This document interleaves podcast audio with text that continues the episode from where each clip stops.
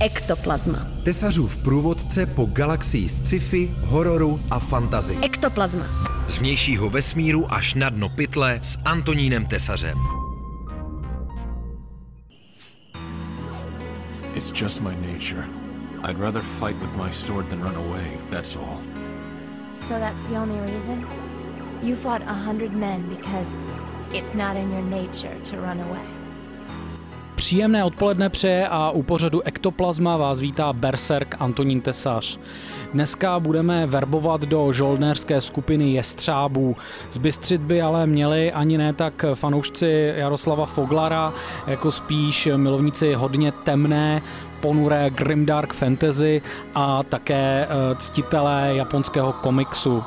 Obě tyhle ty skupiny se nepotkávají úplně často, ale eh, myslím si, že manga Berserk, jejíž první díl teďka čerstvě vyšel v českém jazyce, je naprosto unikátní příležitostí, jak tyhle dvě scifistické tlupy svést dohromady. Ektoplazma. Berserk je naprostá legenda eh, japonské mangy, vychází od roku 1989 s mírnými přestávkami dodnes, takže je to opravdu nesmírně epická záležitost.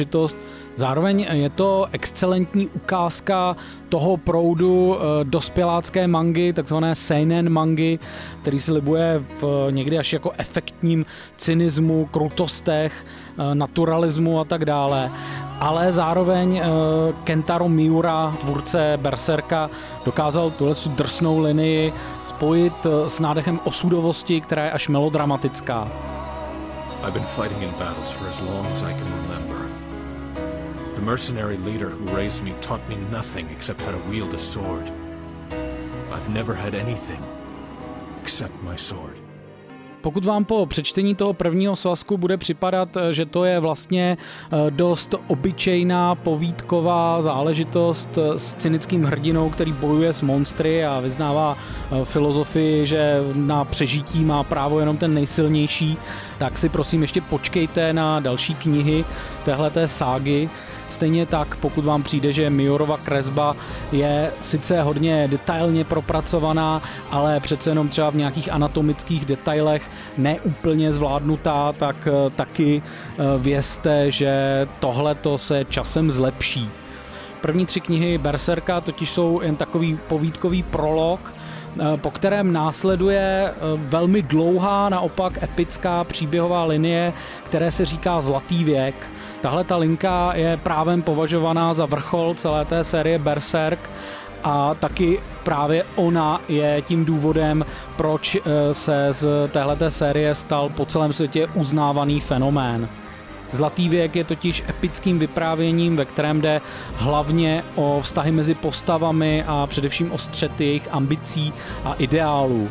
Hlavní hrdina Guts se stává členem zmíněné žoldnéřské skupiny Jestřáby, která nemá opravdu nic společného s Jaroslavem Foglarem a nechává se najímat do bitev právě probíhající stoleté války. Vůdcem jestřábů je charismatický a ambiciozní bojovník Griffith, který pochází z plebejských poměrů, ale touží potom stát se příslušníkem vládnoucí vrstvy. Právě absolutní odanost jeho snu začne nabývat čím dál démoničtějších rozměrů a nakonec něj udělá uhrančivou démonickou zápornou postavu eh, a Gatsovu nemezis. Ektoplazma. Hrdinové toho příběhu jsou morálně nejednoznační a Miura si dává velkou práci s tím, aby nám ukázal, jak je formovalo jejich prostředí, ve kterém vyrůstali a také jejich konkrétní životní zkušenosti.